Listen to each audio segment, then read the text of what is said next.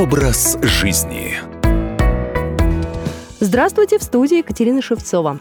На наш с вами вес влияют разные факторы. И недосып, и неправильное питание, и, конечно же, стресс. При стрессе запускается более полутора тысяч процессов, которые влияют не только на сосуды, мышцы, иммунную систему, но и на центральную нервную систему, на наш мозг.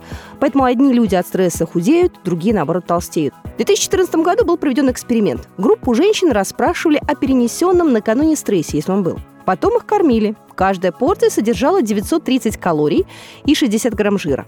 Оказалось, что те, кто сообщал о перенесенном стрессе, сжигали меньше калорий, в среднем на 104 килокалории меньше, жира меньше сжигали и демонстрировали повышенный уровень инсулина в крови. А этот гормон способствует увеличению жировых запасов. Хотя разница по сравнению с испытуемыми, которые не нервничали, была невелика, за год прибавка веса такими темпами может составить целых 5 килограмм. Существует еще одна чисто психологическая причина набора лишнего веса. Нередко люди во время стресса обращаются к самому простому способу получения положительных эмоций, к еде. Особенно популярны продукты, которые содержат триптофан.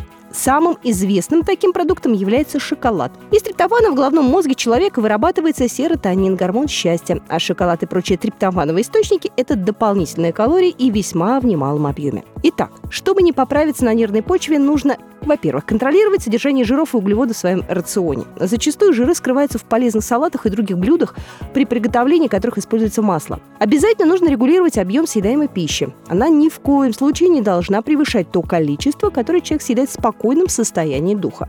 Может быть, даже стоит их немножко уменьшить. Не стоит заедать стресс, каким бы ни казалось заманчивым желание заесть сладким наши горькие обиды. Нужно увеличить э, уровень физической активности. Это отличный способ активизировать работу эндорфинов, гормонов радости. Но если наоборот, если вес снижается, что тогда делать? Рекомендую питаться строго в соответствии с распорядком дня. Это позволяет не пропускать приемы пищи даже при отсутствии аппетита. Можно установить напоминание на своем смартфоне, чтобы не остаться без положенной дозы калорий и контролировать уровень глюкозы в крови. Обязательно нужно выбирать здоровую пищу. В стрессовой ситуации лучше избегать слишком сладких продуктов и содержащих кофеин.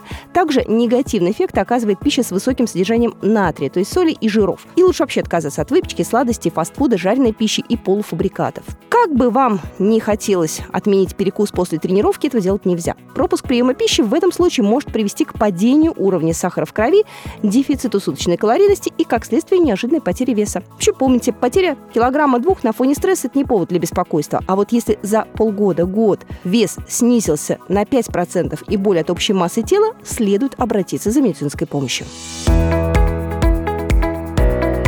Образ жизни.